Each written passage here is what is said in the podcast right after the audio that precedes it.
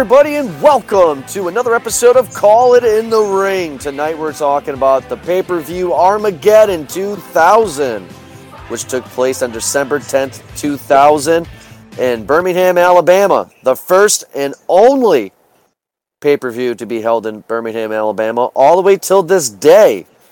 I am Jordan, and I'm Really? here with Ed. How you doing, buddy? I'm doing I'm doing well, man. You know, I uh, we don't we're not quite we're not sponsored yet, so I can't go through sponsors like uh, like some of our some of our our, our friends at uh, that do other wrestling shows. Um, but I am we're recording this live during the Steelers Panthers football game.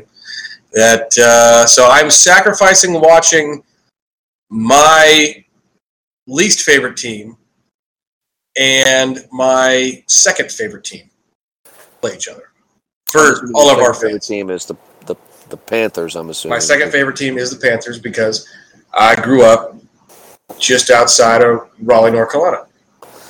Well, how about this? Call in the Ring is sponsored by Castrol GTX, the same sponsor who sponsored Armageddon 2000. I would I would love for that to happen. And also, if you want to go back even more to nostalgia, Call in the Ring is sponsored by 1 800 Collect. Wow. Because that was, they were one of the big sponsors for WCW.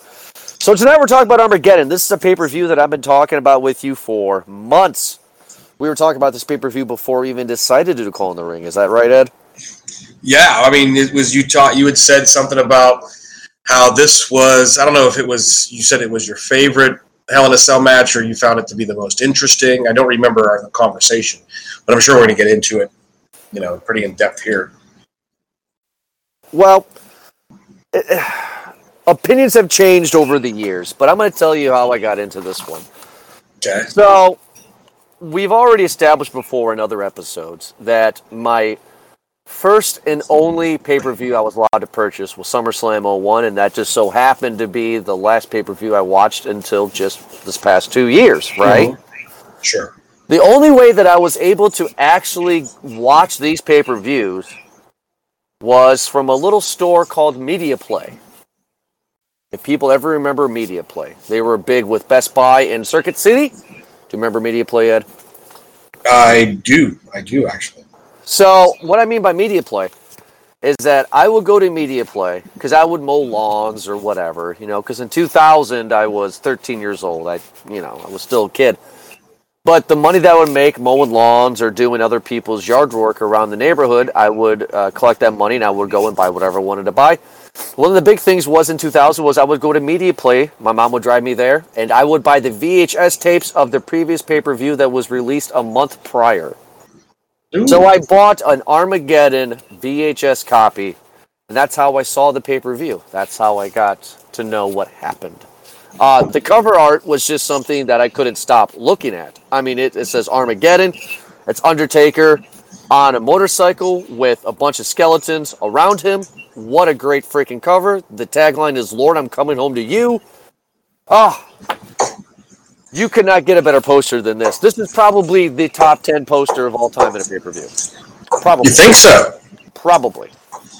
I mean, it was very, you know, it's very misleading. By the way, this this cover because yeah, the American Badass, the Undertaker, right, who at the time was coming out to the ring on a motorcycle, who in this pay per view didn't come out to the ring on a motorcycle, and you have just a bunch of skeletons.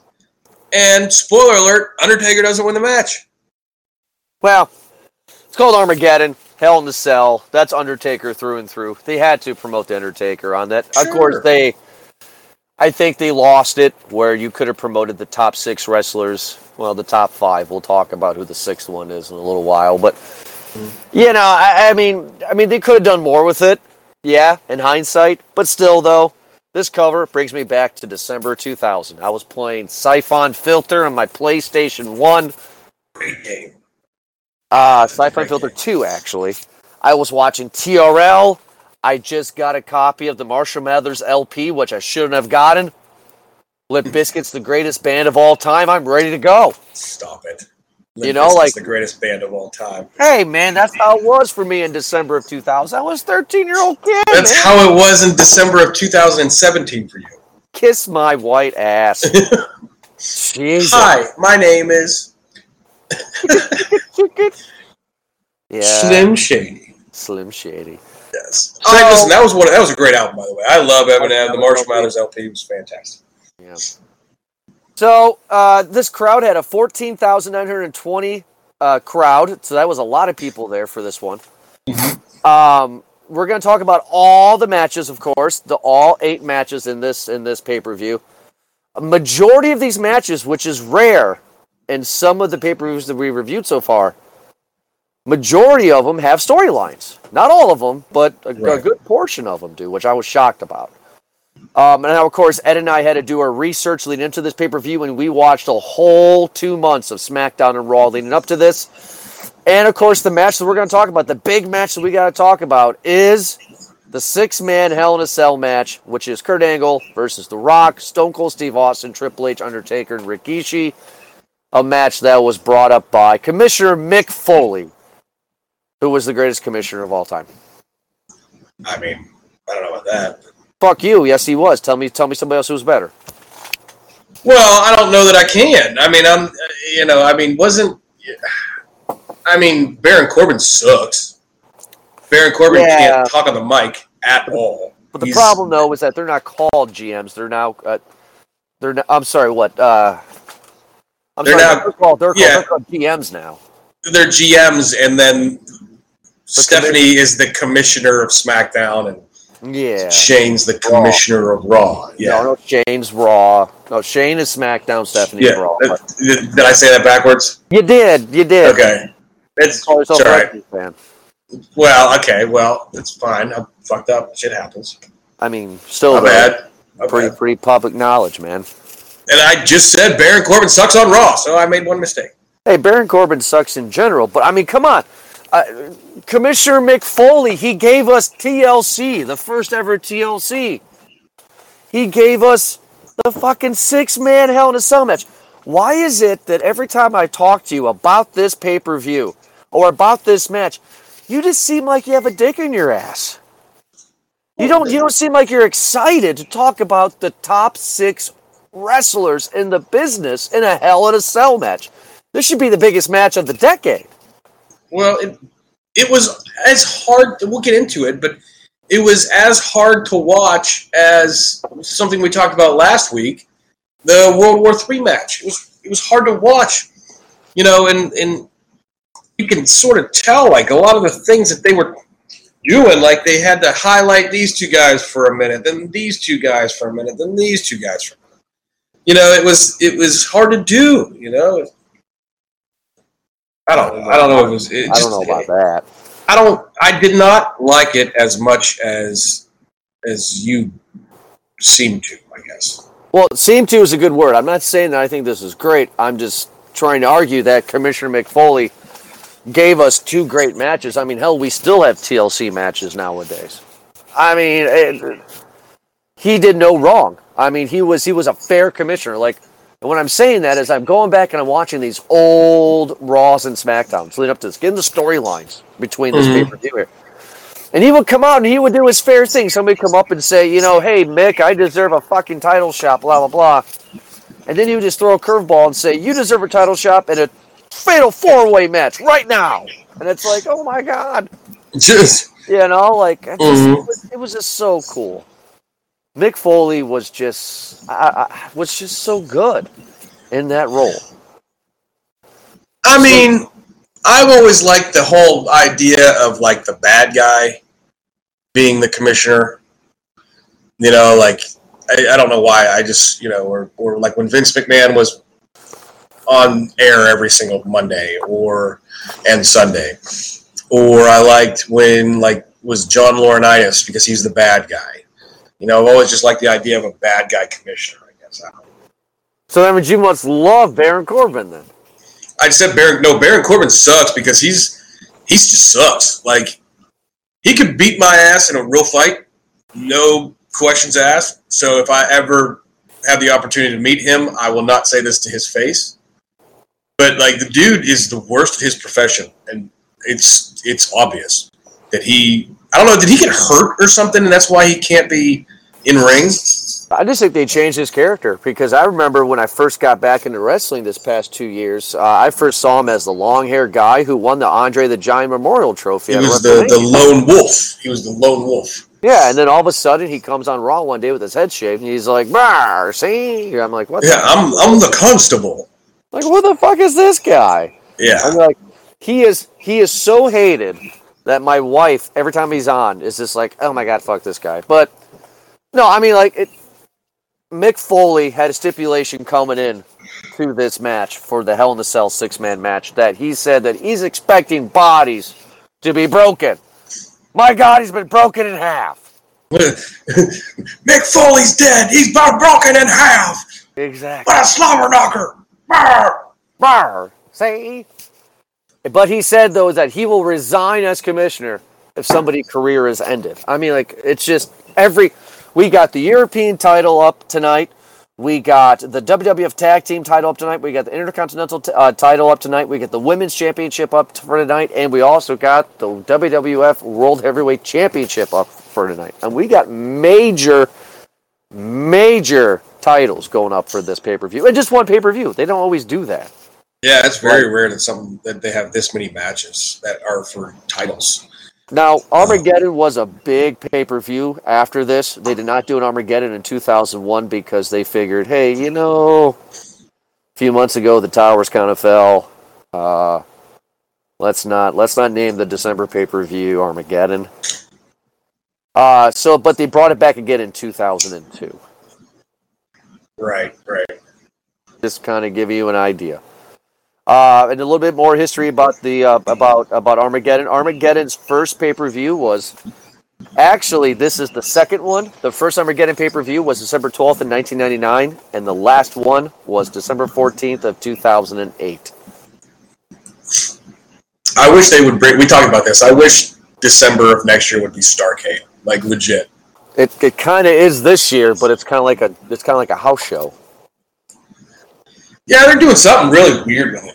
Like I don't know why. The, I mean, it's not a house show. It's like a wrestling event. But it's not going to be. But it, yeah, it's not a pay per view. It's just like a live wrestling event. Yeah. Maybe maybe they're trying to go back to to more live event stuff. I don't know. I don't know. I I I don't know why they would do that, but whatever. All right, Ed. We have teased the audience long enough. Let's get into Armageddon 2000. Let's talk about this. Great interest. Nah, great's bad word. Let's talk about this pay per view. So, the first match was a match that aired on Sunday Night Heat, which I watched. It was Sky Hottie, and he defeated D'Lo Brown in a singles match. The time was unknown. It was a very stupid match. I'm assuming you didn't even see this match. No, I I didn't. I, I it's going to become a a trend. I think that you're going to have watched the match on Sunday Night Heat, and I will not because I don't care. I mean, I, I, my apologies to the. I mean, I apologize to the performers, you know, and maybe maybe if the fans feel like I'm I suck because I'm not watching Sunday Night Heat. Well, I watched two months worth of SmackDown and Raws for this, and I can skip Sunday Night Heat. Go the distance, man. You got one more. Just push one more, and you got it. Oh, my God. I didn't Oh. even watch Sunday Night Heat when it was on. I did, but that's because I was an MTV junkie. So the first match of the card is actually the Radicals, which is WCW guys Dean Malenko, Eddie Guerrero, and Perry Saturn. And they were up against Team Extreme, which was Jeff Hardy, Matt Hardy, and Lita in an intergender elimination tag team match. This match lasted for eight minutes and six seconds, and there was a storyline leading up to this match. Ed, you and I were talking about before. Do you want to take this over? What was the storyline leading up to this match? So Dean Malenko was infatuated with Lita, had asked her out on several dates, and then finally she agrees, but then she wants to sleep with him. And much like wrestling of this era, she is literally naked on television. God bless. and and they turn the lights off and she's like i'm gonna give you a night you'll never forget and then the hardys beat him up and then we have a rivalry. Well, it's all because he wanted to take her out on a date. She said no. He had a match with her, and the stipulation in that match, on I believe it was a Raw, that if he won the match, that she had to go on a date. If he Mhm. lost the match, then there was no date. He won the match because he was an asshole. He submitted her. She immediately tapped as soon as he started to submit her. So then they had to go to a date. So this match was not terrible. Um, I liked Lita and Dean Malenko in this match. I thought that they were good together in the match. I thought Eddie Guerrero and Perry Saturn were kind of in the background kind of way. Also, the fact that people were booing Eddie Guerrero. Uh, he was not the WWF Eddie Guerrero at this time. So I, I, it's, it's, it's, it's always nice and fun to go back in time to see where he began with the World Wrestling Federation and ultimately how he ended with the World Wrestling Federation. But uh, Perry Saturn, man, let's talk about Perry Saturn for a second. This guy will never have an episode just about Perry Saturn, I don't think. Let's talk about him for a second. This guy is an interesting creature. I mean, just right there. He, this is one of the most ugliest men I've ever seen in my life. Perry Uh, Saturn. Perry Saturn is fucking weird, dude. Uh, Perry Saturn. Let's talk about his military career first. He actually was in the United States Army for four years. At the age of 17, he got in. He also has a bachelor's degree before he became a wrestler, and he was also a U.S. Army Ranger. He started with ECW, and then he went to WCW, and then ultimately became into WWF. His career ended because he was looking for his friend Moppy, his girlfriend Because Moppy. of, because of Moppy. Do you remember Moppy? I remember Moppy. You and he tell the picked, audience he picked her over over over Terri Runnels. Tell the audience was- who Moppy is. So Moppy is literally a mop that he drew a face on, that he fell in love with, and was his girlfriend. And he looked for her all over the place for literally a year. Couldn't find her. Where's Moppy? Yes, where's Moppy? That became his thing. Like he was searching for Moppy for a year. For a year. Like he would just he wouldn't have matches on TV. No, no, He no. would He just- would go up and say, "Where's Moppy?" Yeah, yeah, just in the middle in the middle of somebody else's cutting a promo. Where's Moppy? Where's my Moppy? What'd you think of this match, though, Ed? I mean, what'd you think of this inter uh, intergender match? I mean, did you? I thought it was a decent match to kick off Armageddon. I didn't think it was bad at all. We got a good storyline with it.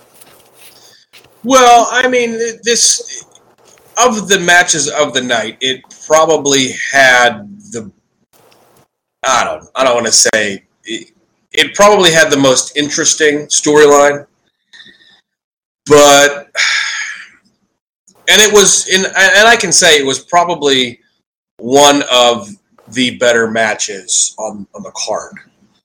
Um, I'd say probably even even top three um, of of the nine matches that are uh, well, eight matches that are on the card, nine in total, but eight matches that are on the card.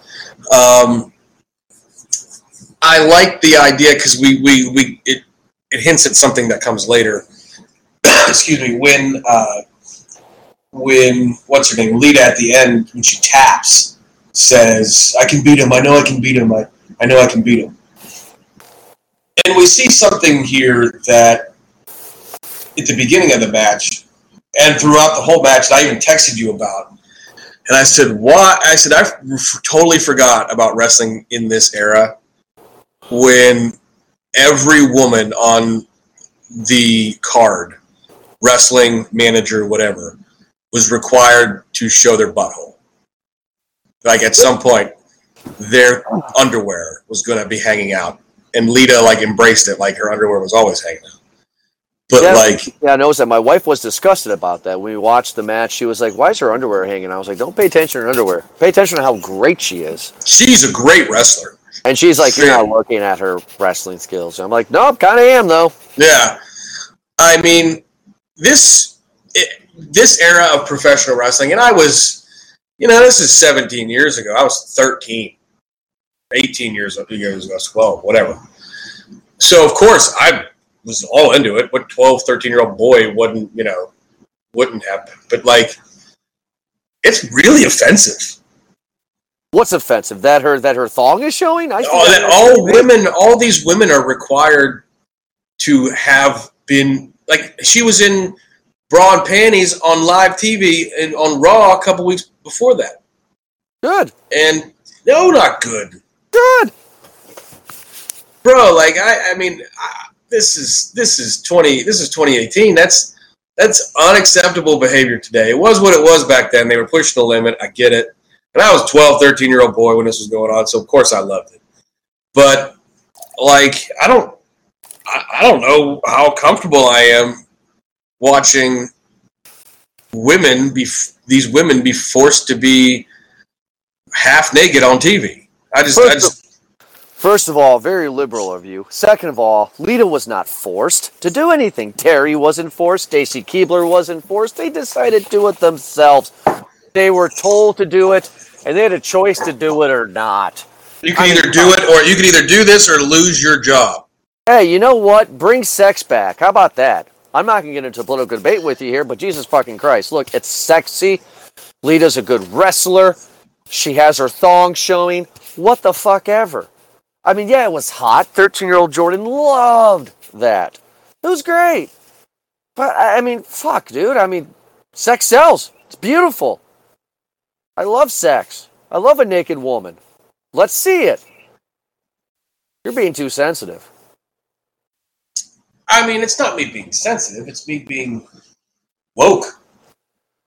Hashtag me too. You know what I mean? Like, Where's this coming from? I've known you for years. This woke bullshit. What are you talking about? bro, like, I'm just saying, like, conversations from 10 years ago aren't, don't apply today.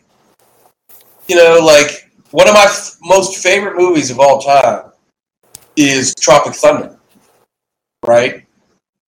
But that movie could not be made today because you got a white dude playing a black dude. And I'm not saying. I mean, I'm not okay with the PG. I'm not. I mean, I'm not okay with like the PG Sounds era like of wrestling to a certain degree. But I'm just saying you shouldn't force women to be in their underwear or lose their job. hey, you know That's what? We sexual know if- harassment. We don't know if that's what happened or not. They probably said, "Let's do it." I'm not complaining. I don't think she was complaining. It's fine. It's great because she's wrestling now. Lita was just an evolution. She didn't show no thong. Well, she Because she didn't have to now. she kind of did, but anyway. All right. So Well, that was also her character. That's like that's a costume. Like her thong was hanging out. Your your rating for the match. What is it? How many stars are you gonna give this? Um, I would say I would say this is a two and a half star match. You know, I'm gonna agree with Uh, you on that one. Two and a half stars. Yeah, I agree. Yeah, two and a half stars. Um, it's you know others have rated it two and a quarter, but I think we're I think we're right I think we're right on to to, to be fair and give it two and a half. All right. Well, the next match on the card was a five-minute WWF title European match, and it was from. It was uh, wow. Let me just fans. Wow. Wow. Let me let me do this again. The next match on the card was a five-minute title match for the WWF European Championship, and it was William Regal who came in as the champion, and he defeated Hardcore Holly. There was a little storyline with this one as well, Ed. A little bit. Well, go ahead. Go ahead and explain it. You know, if I like, I think if I remember right, when when uh, it was it was. Uh, I'm trying to th- I'm trying to think exactly. I don't remember exactly the the whole the whole thing. You have to explain it. It, wasn't a big storyline. It was just a little storyline. I don't remember all of it either. I just finished watching the pay per view the other day. Uh, but there was a storyline leading up to this during Raw and SmackDown. William Regal. I don't know if we're going to have a show about him either. Uh, wow, one of my favorite wrestlers, William Regal. I, well, I, I absolutely love William Regal. You know that about me. I love love it. I love William Regal. Uh, I think the whole "he's a man" stint was the dumbest of all time. But like, I've just always loved the dude as a heel. I think he's classic heel. I think he's a great wrestler in the ring. Um, he's just he just oh he just goes after that cheap heat man, and I love I love slow, methodical matches full of cheap heat. You know what I love about Real Regal? Son of a bitch Hmm. is timeless.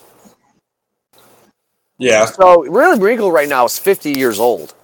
Mhm. Back when Armageddon 2000 happened, I swear to God the mother was 50 then. Like, he, yeah, he was 30 something. I like it's it's it's it's amazing because he always oozed old English gentleman to me. Mhm. Uh, he just always had that persona with him, and uh, it was it was always a fun time with William Regal because he was so hated. The difference between William Regal and Baron Corbin is that William Regal was was the wrestler that you loved to hate. It was fun. Yeah, he was an asshole. You didn't want him on screen, boo, but it was still you had a smile on your face. But like a Baron Corbin's like, get the fuck off the screen, man. You're not even entertaining. Um, I'm not a hardcore Holly fan. Um, I have never been a fan of any of the Holly family. Uh, it's just I just never got into them. This was not an important match to me. It was a five minute match for the European title. Royal Regal run. I, this, this match is a two star for me. It's, it's it's nothing that I will remember. Yeah. Um, like I said, I mean, the thing about William Regal is William doesn't give you like the memorable match. You might not talk about his matches for forever, you know, and, and but I just I just always liked his performance. Um, because of William Regal, any match with William Regal, to me, is at minimum a two star match.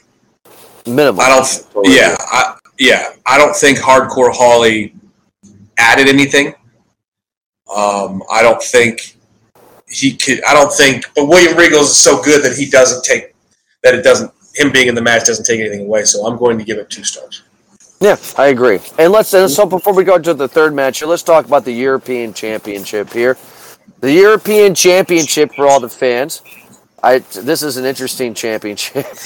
Um, be, I think it was their answer because at this time, you know, uh, WCW had the United States Championship, WWF had the Intercontinental Championship, so why not get the European title? Uh, but it was established on February 26th of 1997, and it was retired on July 22nd of 2002.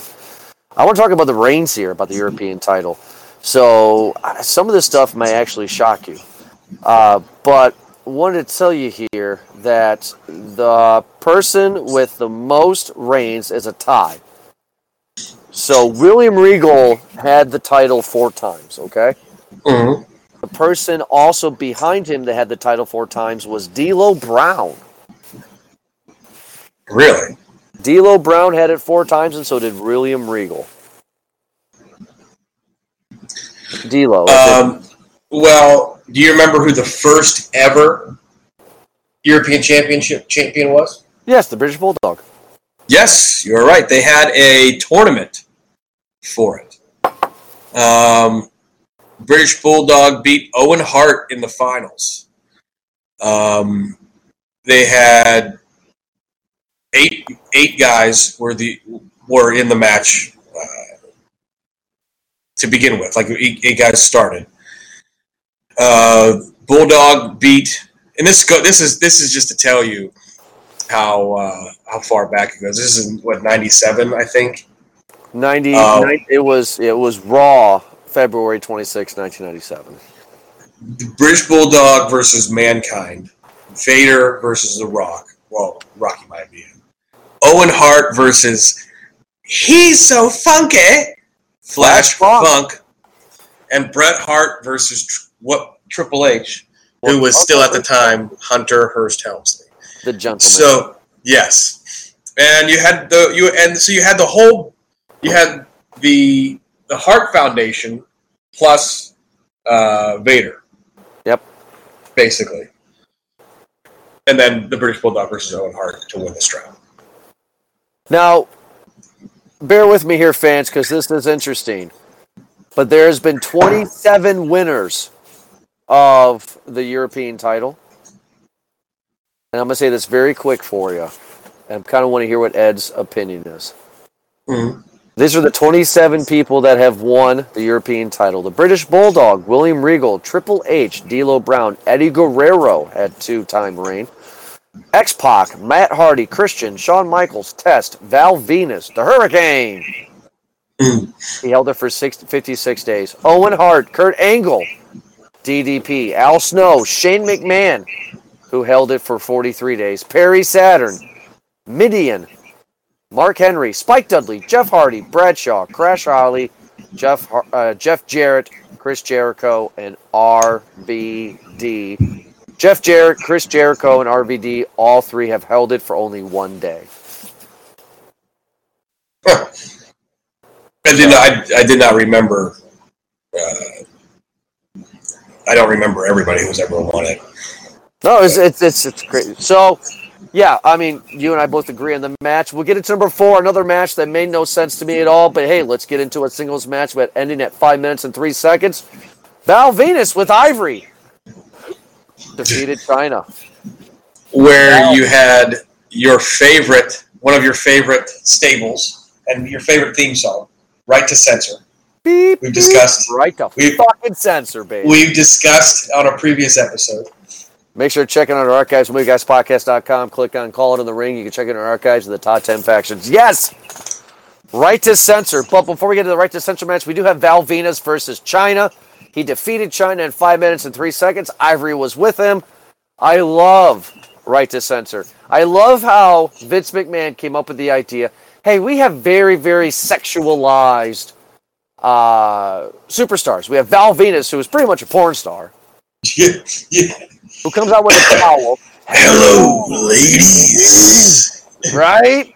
We said in unison, so that was kind of gay. but, yeah, uh, that was that was that was really funny. yeah. And uh, There might be a sign in the yard that says "Keep off the grass," but feel free to whack the weed. That was one of my favorite lines of all time from Val Venis. Just throw that. I just love how he's a porn star, and then he shaves his head, and now he's he's Val Venis. He's a part of Right to Censor, and you know what? He's a good boy now. We'll talk about Right to Censor later on the show, Well- but uh, love it. By the way, do you know what Val Venis is doing right now? No, but I want to know. So I follow him on Twitter, Of course you do. and the dude is a pot loving Christian. Pot Like- loving Christian. he's a pot head who promotes legal marijuana, talks about how weed should be legal, but it's because he's such a Christian that he loves weed. Really?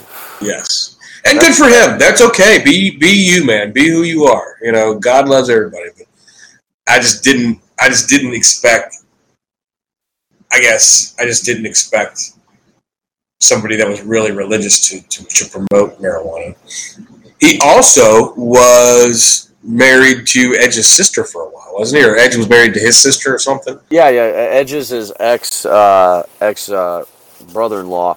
Yeah. Uh, my favorite though is always the big Val Valbowski. I don't know what Val Valbowski is. Uh, I I'm mean, a- that's just Venis and Val, so Val Valbowski. I'm assuming that's a play on the big. You know. I mean, I would assume that he's talking about his dick. Yeah. God damn it. Yeah. By the way, I'm going to tell you his ring names real quick, okay? Okay. the Big Valbowski, Chief Morley, Glamour Boy Sean, Scott Borders, Sean Morgan, Sean Morley, Eel Steel, Val Venis, Top Hip, and Chief Morley again. Chef, I mean, Chef, Val Val Venis was was that was the best one right? because Venis sounds like penis Yeah. and he's a porn star. He's only 47 years old. Anyway, but no, Uh, I mean, Chyna. This was this was a bad time for Chyna. Chyna, Chyna was in a bad place in her life right here because you know she lost her man Triple H to Stephanie McMahon, that dirty hussy harlot. You know, because mm-hmm. you know months prior, you know we do get the famous test is going to marry Stephanie, which we will talk about probably in a whole episode about that segment about Triple H pretty much borderline, but pretty much. Yeah, no, I mean literally, he he drugs her, marries her, and then rapes her. yeah, that that did happen. That happened pretty much, you know, and uh, but so Chyna in real life here, she's no longer a part of, of Triple H right now, and her career's kind of floundering here. Uh, Chyna will never recover after her breakup with Triple H, and she's in matches with Val Venus. Uh, I feel bad for her. Well, she, her, didn't her and Eddie Guerrero have a thing for for a while? Her next like, no, I'm not even in real life. I'm talking no. in in in her and I thought her and Eddie Guerrero had a thing, like they were together. I always thought in real life it was her and X Pac because that was what happened. And X Pac was the last person that she was around with before she died. I never saw well, in, Did you see in real life? In no, I didn't. It, well, it wasn't a sex tape. It was a porno. Oh, was she did Chyna? Well, she did that in 2004. Uh, listen to this. So she had another night in China. Nice. Then backdoor to Chyna. Nice. Then she played She Hulk in Avengers XXX. And she was also She Hulk XXX in She Hulk. She was She Hulk in the She Hulk sequel Porno. to Avengers. Yes. And then she, she won. She's a two-time, two-time AVN award winner. What? She's a two-time what? And two-time AVN award winner. AV. Well, what's what's that? I'm assuming that's the porn award. That is the porn award. Yes. She had the best-selling title of the year, 2006, for One Night in China. Oh my god! And the best, she won best celebrity sex tape in 2012 for Backdoor to Chyna. Backdoor. Oh, I love Backdoor to Chyna. That's just absolutely absurd. Uh, I'm actually a little behind the scenes here. I am looking at her Playboy uh, pictures right now. Chyna's Playboy pictures. Yeah. Um, I am a heterosexual man, male, so people know. Um, she definitely has the lady bits, but um, not attractive. No, I'm not not feeling it. I mean, right now I'm looking at Chyna's breast and beaver, and uh, she's showering herself, and uh, yeah, she's too muscular, man. I feel like she would break my dick off. Probably.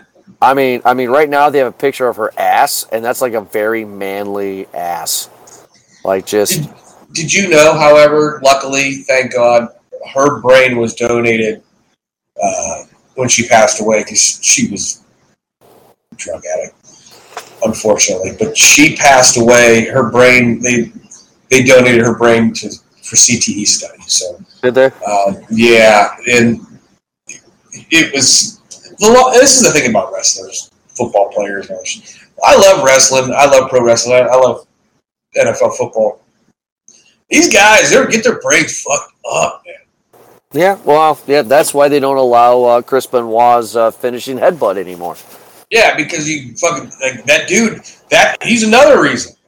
He's he's like that dude's spent twenty years jumping off of a ten foot tall turnbuckle and landing on the top of his head, and then murdered his family. Yeah, we're not going to discuss that right now. Uh, but I agree with you. So yeah, still, yeah, Chyna. You know, she loses the match. She loses multiple matches throughout this time period, and not a very good match. This match deserves a half a star for me. Uh, just it's just it's just a just a match, not a big deal. Yeah, I 100% agree with the half a star. It's it's Chyna's good. Chyna's always been good, but yeah, I mean, Val Venis was an okay wrestler. Uh, he, he was a better gimmick than he was a wrestler. Yeah. So yeah, I mean, yeah. Yeah. Would you agree before we go to the next match that if we were in the Attitude Era, that Elias would be the new Val Venis? I kind of think so.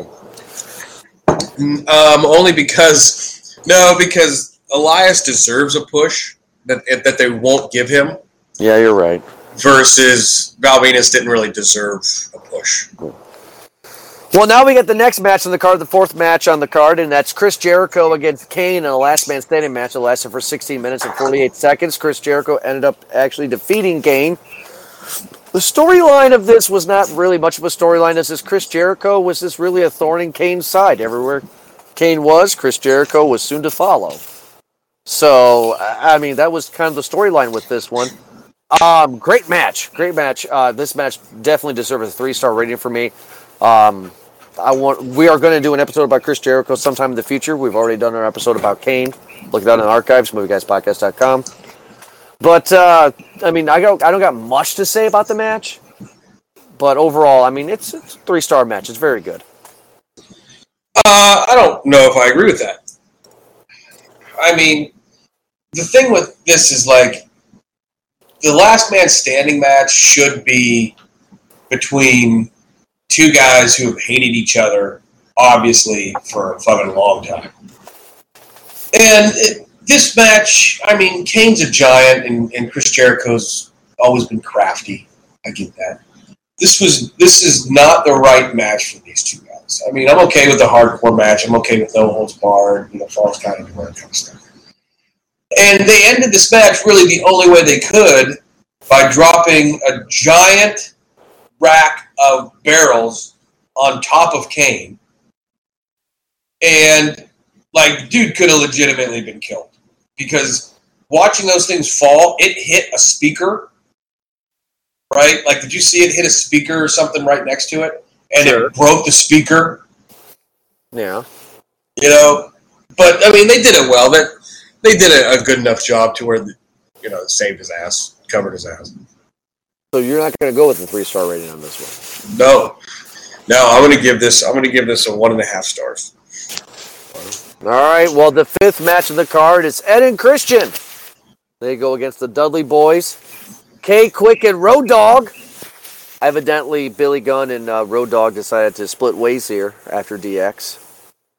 And Right to Censor, which was Bull Buchanan and the Good Father, my favorite, the Good Father, not the Godfather, the Good Father. The Good Father.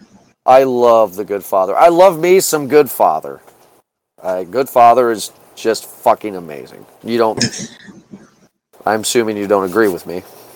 Um, I mean, I've always li- I've always liked him as a wrestler. Uh, he, he never great, but just the, the consummate professional. Um, I, I the Godfather was one of my all time favorite characters. However, I know I just spent ten minutes talking about how how uh, I hated how they objectified women. Looking back now, as as a grown man, I hate I hate how they objectified women. But at the same time, didn't the Godfather? Didn't we talk about this? Didn't the Godfather have one of his hoes win the hardcore title once? Yep, the whole train. And you're yes, you are contradicting yourself because that is interesting. That uh, I know. I'm just saying. Oh, the concepts. I, I just love the concept. Okay, we're gonna make you a wrestler. You're called the Godfather, and every time you come out, you're gonna come out with pimp music with your hoes. This match was a fatal four-way match for the WF Tag Team Championship. Right to Censor was the champions, and they lost to Edge and Christian at the end of the match. Um, K-Kwik. Uh, so I knew K-Kwik back in this era. Um, I go back and watch wrestling now, two years ago, and I realize this guy's still around. His name's R Truth. Yep. Yes, he was. And I the, the, the, the truth, Ron Killings. And then I watch older wrestling from a few years ago, and he had the Golden Truth, Goldust and R Truth, in a, in a tag team. Uh, I mean, this guy is still around. He's this is December 2000, and we're recording a month away from December of 2018. This guy's been around for 18 years. He's Bro. always there. And you know what? Here's the thing. He's a great fucking wrestler. He's a great performer. He got the push he deserved, by the way, in, in TNA. He was a two time world heavyweight champ in TNA. And he he never got that push in WWE for whatever reason. Um, and and still doesn't have that push. I mean, I get that he's he's a little older. He's what, like probably in his mid to late forties now. and I know that he's been he's been uh, United States champ, and I get that, but like, know, now him and uh, you know what what they what's they, what are they called now? The Fabulous Truth. Yeah. Yeah. Okay, so this is how I'm going to disagree with you, and we will do a show about it eventually in the future. We keep on telling that to the fans because we want you guys to tune in to listen to these awesome new shows. Uh, I don't give a fuck if he was the world champion TNA. TNA sucks. That's why they're not around anymore. TNA always sucked. I never watched TNA. It was terrible. Absolutely terrible. And WWF wrestlers went over to TNA because they wanted to do their own thing because they were promised things, just like WCW. That's why it failed. It, TNA was Well- another WCW experiment failure brought to you by Jeff Jarrett. Well, I mean, at least you at least you knew that it was Jeff Jarrett. At TNA TNA was what WCW should have been. Let's be honest. know. TNA, in my opinion, was better than WCW in a You are- lot of ways. You're totally In wrong. a lot of ways. We're not talking about this tonight. We're, we're not. We're not talking about it. We got to talk about Armageddon. No, Okay. TNA TNA sucks. I, I'm, I'm not going to go on a rant with you on this one. Uh, we'll we'll discuss this for a later show. But that ring was stupid. Everything about TNA was Well, and stupid. they, they, I mean, okay. The only dumb thing they ever did was that everything, everything they had was was was was on pay per view. They before they got on TV, everything they had was pay per view. They had, they had one, they everything was pay per view. Okay, so so so so this is how clever Jeff Jarrett is. I, I'm to say my piece. Hey, I'm to start a wrestling promotion because Vince McMahon and I can't get along. Doggone it! So I'm gonna I'm gonna do stuff that Vince McMahon does. I'm gonna show some tits and ass. Oh, wait a minute, tits and ass, tits and ass. I'm gonna call it TNA. Jeff Jarrett, uh, you you Uh, it means tits total nonstop action, jackass. Can't can't call it. tits. well, we'll call it something. How about total nonstop action? That's what we're gonna call it, Tarnation. Well, fuck, fuck Jeff Jarrett. Fuck TNA. Terrible, terrible. Destroyed Kurt Angle's career. Terrible. Anyway, Um, he didn't destroy Kurt Angle's career. He restored Kurt Angle's career because Vince, Vince, Vince said, "Kurt Angle, you've broken your neck too many times. If you break it again, or you hurt, you got too many concussions. If you whatever, something was said. If this happens to you again, you will die. I'm not letting you wrestle ever again. You should Good for Vince. retire. We'll put you in the Hall of Fame. We'll make you commissioner. We'll do whatever." And Jeff Jarrett, or not Jeff Jarrett, Kurt Angle said, "Fuck you! I don't want to retire. I want to make, you know, I want to be a wrestler still." And he went to TNA with Jeff Jarrett, and Kurt Angle still wrestled, and he had great matches. And he was a, that's where he learned to be a really good heel. He was a really good heel. he was a great heel in WWF, and there was not a great match ever. Period. Ever. Ever. Ever. Period. In TNA. Next match is Chris Benoit versus Billy Gunn for the Intercontinental Championship.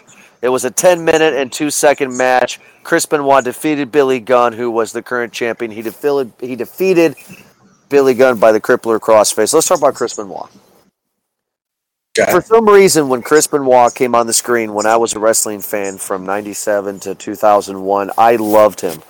For some reason, there was something about him. Um, I, the rabid Wolverine, you know, I just, I just really liked him. Uh, he reminds me of a guy who you go to a bar and you see this guy, and you're like, I don't want to fuck with this guy. He's gonna, he's gonna, he's gonna kill somebody. But I'm gonna fuck with him a little bit to see what happens. But then I'm just okay, okay. I'm just pissed him off too much. I'm just gonna take a step back. Like like Chris Benoit was just this brawling badass of a guy. I, I love to see him on on uh, on screen. Loved him. I was a fan.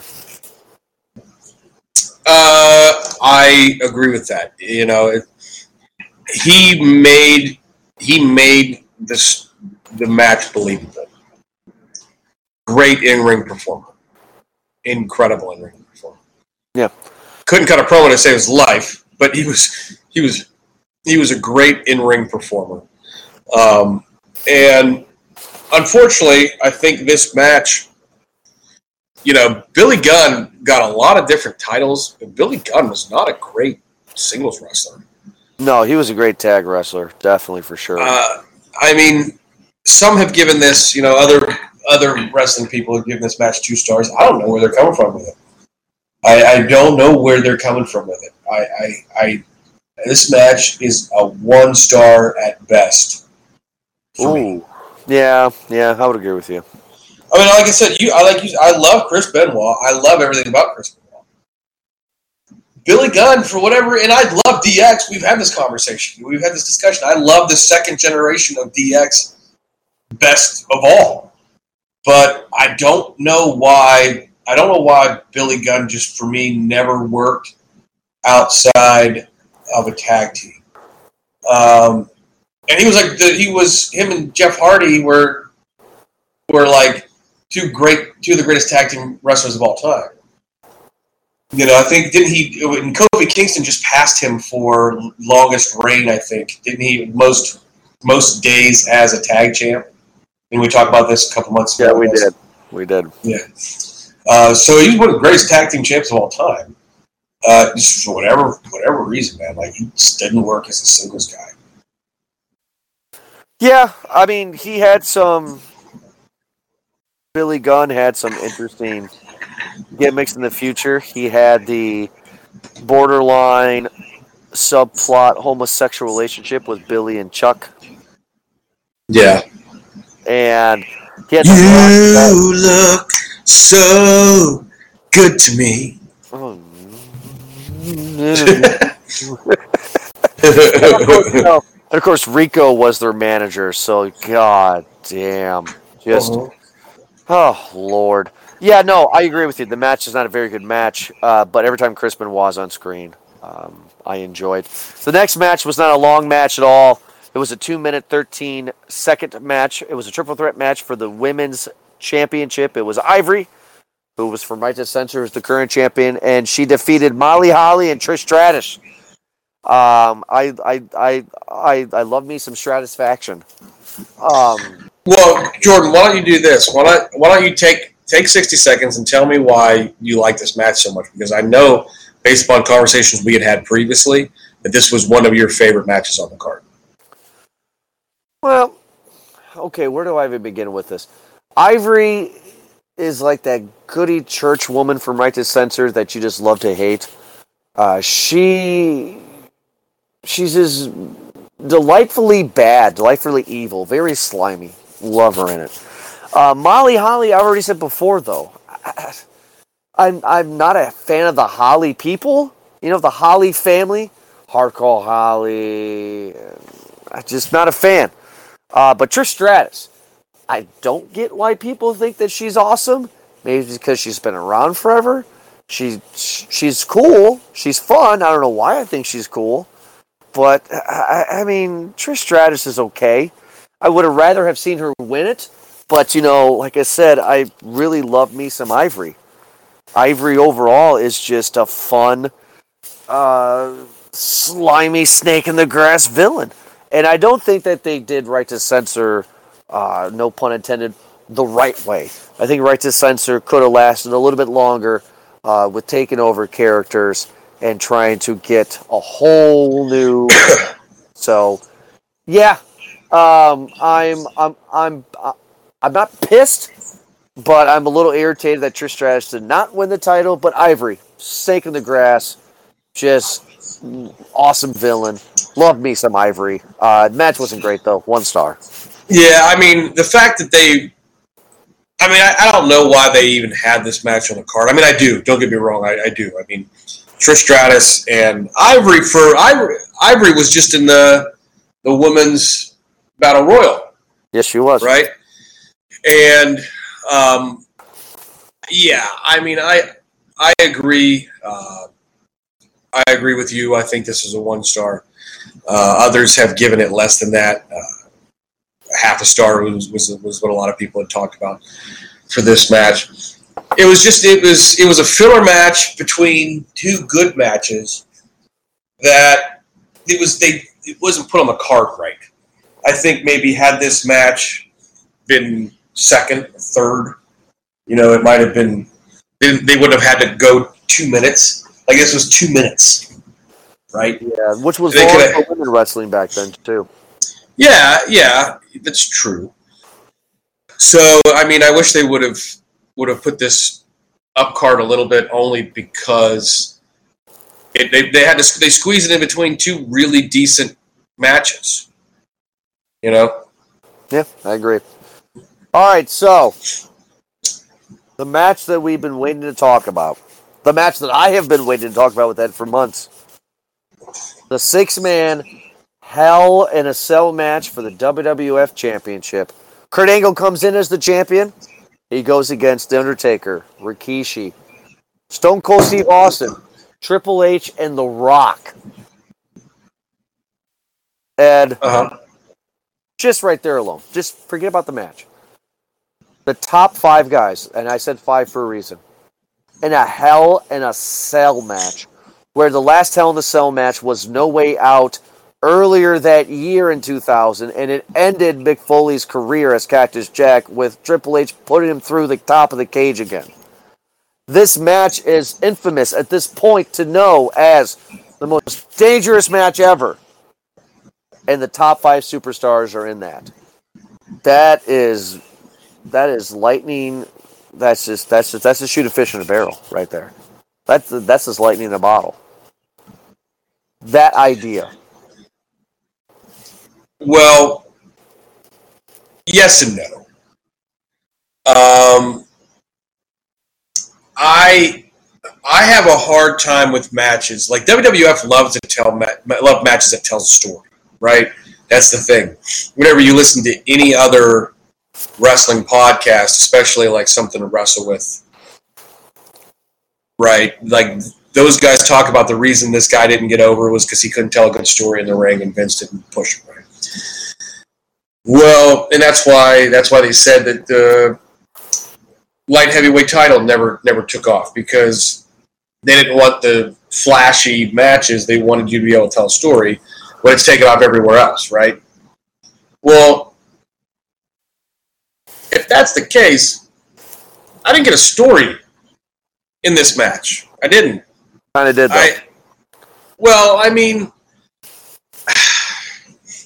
the way I see it, it's like it's like, fuck, man. Like it, was, you had all these guys come in the ring, right? And it's the only way they could have done it, I guess. But first, you had the only person willing to work. It felt like the only person willing to work with Rikishi was The Rock because they're cousins.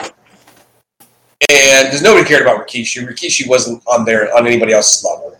But The Rock, it felt like, was willing to work with him because they were cousins. But you had like two guys in the ring beat each other up, and then one would throw the other, you know, the other out in the ring, and then two more guys would come in the ring, and they throw each other out, and two more guys would come in the ring, and they throw each other. It's like, it's like they. It was like World War Three. It was hard to follow for a long time. Okay, so I'm not talking about that. I'm talking about how you said that there was no story to the match. They had a year of a story leading up to this fucking match. No, no, no. What I'm saying, what I'm saying, is about telling a story in the ring during the match. That's what Vince likes to do. That's what Vince liked, and I, I didn't get that. It just was so scattered. They did what they could. They had the top five guys. That's all they could do. Now, and I keep on saying five guys because I'm just going to go up and say right now, Rikishi's not a top guy. Yeah, Rikishi shouldn't have been in this match, but Rikishi was the only one willing to take a bump. So So, okay, so what?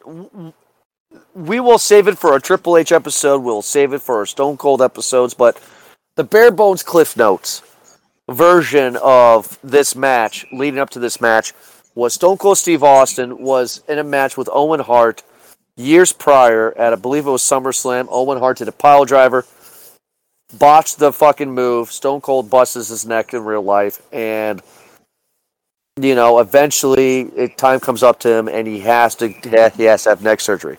So the storyline is he gets ran over in a parking garage. Nobody knows who the assailant is. People speculate for a year, kind of like WWF's version of Who Shot Mr. Burns, right? Like, Yes. you know, who ran over Stone Cold? we find out later on that it is the big fat Samoan of the Scotty Too Hottie group, right? And he ran him over. Well, then we find out that it was actually The Rock. He did it for The Rock. Well, that storyline turned out to not be true because we find that Triple H, the cerebral assassin, was the one that was in cahoots with with with Rikishi to run over Stone Cold Steve Austin, so he's become the top guy. So that's why Rikishi's here. The reason why that every other wrestler is here, because we watched Raw and SmackDown leading up to this pay per view, It's because Kurt Angle got into every single person's matches and fucked their shit up. That's Yeah. why. I mean, Yeah. Plain and simple. So this match was more of Mick Foley's way of punishing Kurt Angle. Um, I was disappointed in this match because I was expecting what I've seen before in Hell in a Cell matches. I was expecting just carnage. I was expecting chairs and ladders and tables. I was expecting people going through tables. I was expecting blood to be shed. I was expecting anarchy. And all I got really, which was a great bump, was Rikishi being thrown off the cage and being landed into the back of a truck. Um, yeah, I mean, that's that's the best way to put it. Um, I mean, you get, you know, the look. The the unfortunate thing about Rikishi, right, is he's known for three things: being the guy with the fattest ass Yeah. in the fucking world who wore also wore thongs to the ring. And Dan would dance with Scotty Too Hottie and, and Too Cool Scorpio, right? Not Too Cool Scorpio, I'm sorry. Uh, Scotty Too Hottie and, and, Brian, and Brian Lawler. Well, Grandmaster Sexay, but Yeah, yeah, that's it, that's it, that's it. Um, for this bump, for falling off of the top of the steel cage or Hell in a Cell onto a truck. Now let's not get it wrong. This thing was padded sawdust, and you know it was really well done. They really, really well designed it. And he was a member of the Head Shrinkers. Do you remember the? Do you remember the Head Shrinkers yes. in the 1990s? He was he was a head he was one of the head shrinkers, and so like that was I mean he had earned his way there. Don't get me wrong, he had earned his way to be like at that level, but they made it him for whatever reason. You know, it's like all of a sudden, all of a sudden, Rikishi's a bad guy. Like he was dancing around with Too Cool, and like then right away he's he run over fucking Stone Cold Steve Austin trying to kill him. Right. You know, it's like it didn't make sense. Yeah. So I mean, go ahead. So I was going to say, that I mean, this gets interesting because you know this is December 2000, and then in and then in January 2001 we get the Royal Rumble, which we have discussed has been considered one of the best Royal Rumbles of all time. Stone Cold Steve Austin wins that, and he gets a title shot with The Rock at WrestleMania 17. I mean, we start a very big era here at this pay per view. We get arguably the greatest, best Royal Rumble of all time, and we also get the best WrestleMania of all time after this pay per view. Um, it's Kurt Angle was a great champion. Um, I always loved Kurt Angle as a champion. Um, I just this was not what I was expecting. I was expecting the top five guys, or I guess in this case Rikishi, the top six guys. I was expecting Triple H to cut somebody open. I was expecting people to bleed. I was expecting tri- I was expecting Undertaker to throw people off and through the cage. I was expecting just carnage. That's what you got. Not really. I mean, everybody got busted open. Yeah. The everybody got busted open, homie. Yeah. Still though, you know what I mean. This Yeah. match overall is a two and a half star. It was. It was. It is. It is. It is a fun gimmick, but it is not uh, the match that I wanted. Two and a half stars for me. How about you? Well, boy, um, I, you know, I'm I'm more leaning towards you than I am with the other guy who talks about wrestling a lot. I mean, that he gave this four and a half stars. I I don't see that. I just don't see that at all. I mean, you we got almost everything that you talked about. We got the big bump. Everybody got busted. But this match didn't I don't know why it didn't satisfy me. I don't know why. And this was this had been my hesitation the whole time. Like I remembered I didn't remember the match till you brought it up. And that says something like it's fucking a six man hell in a cell and I forgot about it. That's how that's how little I gave a shit about this match. And then when I went back to rewatch it for the show, I felt the same way. It's like, really? It's like Jesus Christ, like they were all, I mean, okay, I mean, I get protecting yourself. I have no problems with protecting yourself. But, like, I just didn't, I just didn't get what I wanted out of this match. Just like you. Just, yeah, just, just didn't, didn't, get what I wanted. Yeah, it's like, it's like you ever order something off the menu because you see the picture. They come back and the eh. burger's a pancake. Yeah, yeah, and you're like, well, that was okay. But like when I saw the picture of it on the menu, I was like, "That's what I want. That's fantastic." And then it gets there, and the fries are soggy, and the burger's overcooked. You know, and it's like smashed down. It's like half the size that the picture shows. Right. Yep. Yep. yep that's called. That's what this. Yeah. that's what this match was. Yeah, to me. It wasn't it, it wasn't I knew I wasn't going to get what I what I saw. But I saw it anyway and it, and it appetized me and then I got it and I looked at it and I was like, golly, there's Big Mac sauce on the top of this burger. How did this happen? This is gonna make such a mess. This is not a sesame seed, this is an artisan bun. yes, yeah. I ordered a Big Mac and I got a McRib. Yes. what the fuck? Ah. What the fuck is a double quarter pounder? It's a half pound. Just call it a half pounder. Half pounder, just do it. It's a royale with cheese. It's a fuck. royale with cheese. you don't understand, you geriatric fuck. this is ridiculous. No, yeah, no, because as I was saying when I was watching, this is ridiculous. This is not what I wanted. Two and a half stars. But Armageddon 2000 is a big pay per view uh, in the in the closing segments here, because like I said, I mean the next month we get Royal Rumble 2001 where Stone Cold wins, and then we get Stone Cold versus The Rock at WrestleMania 17, two of the greatest pay per views of all time. So I mean, like this is this is right when WCW is going to get bought by uh, WWF. Uh, this things are changing. I could tell watching this pay per view that things are changing. The Attitude Era is over with. It's becoming something different. People would like to say that the Attitude Era officially ended at WrestleMania 17. Uh, but Armageddon 2000 is something to look into because I think it kind of ended at this pay per view. Uh, but with that closing segment, we will say thank you so much for listening to this episode of Call in the Ring. You can check out this episode and many others at movieguyspodcast.com. Just go to the right side of the page underneath the search bar and look for Call in the Ring tab. You can find all of our episodes. We talked about Kane, The Rock, SummerSlam 2001, and many more. You can follow us on Twitter and on Facebook. Just search for us at Movie Guys Pod. Also on Instagram at Movie Guys Pod.